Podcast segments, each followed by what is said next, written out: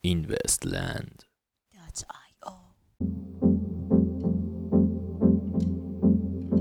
سلام.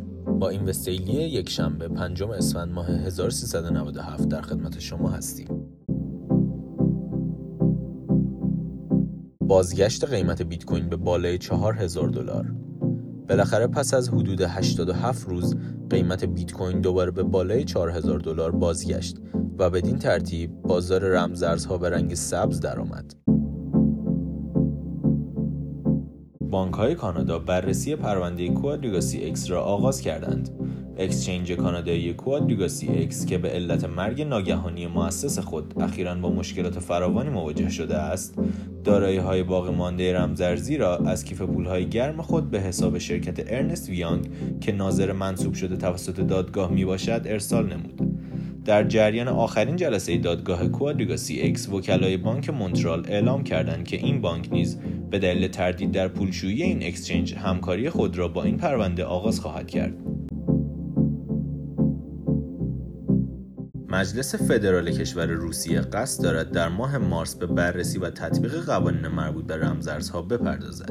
ایگور یوسفوف وزیر پیشین انرژی کشور روسیه قصد تولید رمزارزی با پشتوانه نفت را دارد. علاوه بر این رئیس شرکت سرمایه گذاری انرژیا اظهار دارد که وزیر سابق انرژی چشماندازهای قابل ملاحظه‌ای برای ارائه رمزارزی با پشتوانه نفت را دارد و اینکه راه اندازی این پروژه تقریبا نهایی شده است. گفتنی است که پوتین رئیس جمهور روسیه چندی پیش پس از جلسه مشترک با بوترین بنیانگذار اتریوم از ساخت رمزارز ملی منصرف شده بود که در تضاد با خبر امروز می باشد. سالمندان به جوانان پیوستند. اخیرا دو صندوق بزرگ بازنشستگی به بلاکچینی که تحت مدیریت مورگان کریک قرار دارد پیوستند. این خبر مثبت که مورد استقبال بسیاری از مردم قرار گرفته است نشانگر افزایش مشارکت های سازمانی و پذیرفته شدن تکنولوژی بلاکچین در جوامع مختلف می باشد.